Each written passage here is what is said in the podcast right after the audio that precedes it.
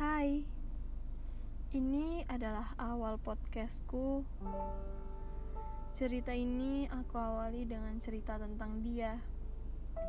Dia yang salah jatuh hati pada temannya sendiri. Aku dan dia sering bertukar cerita, saling menjadi tempat berteduh hingga tempat mengeluh. Dalam setiap pembicaraan selalu kutugaskan, people come and go.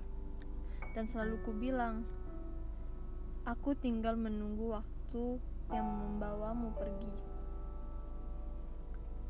Tidak, aku tidak akan pergi. Tidak semuanya begitu. Katanya. Namun nyatanya malam ini dia menuliskan sesuatu. Begini isinya.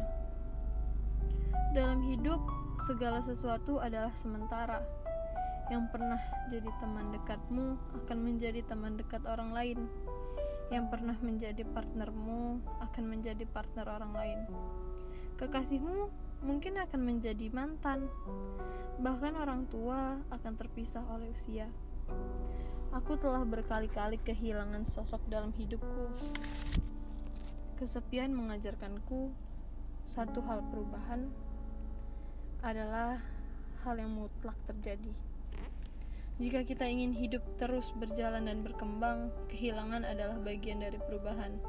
Setiap perubahan harus diterima dan disyukuri.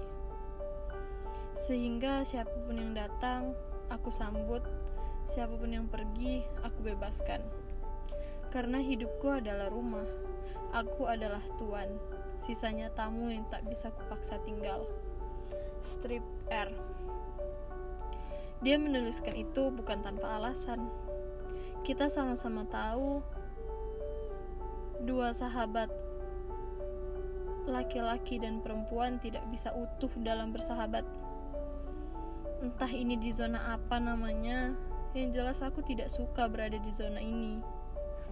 Persahabatan yang sudah dibangun selama enam tahun, semua rencana untuk tumbuh dewasa bersama, harus hancur karena rasa yang tumbuh di luar kendali, di luar rencana.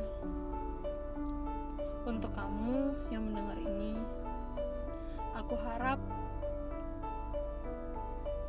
apa pun yang di luar kendali, apa pun yang di luar rencana, dari rencana semua yang telah kita buat, semoga kamu dewasa dan tetap menjadi sahabatku. Terima kasih. Pada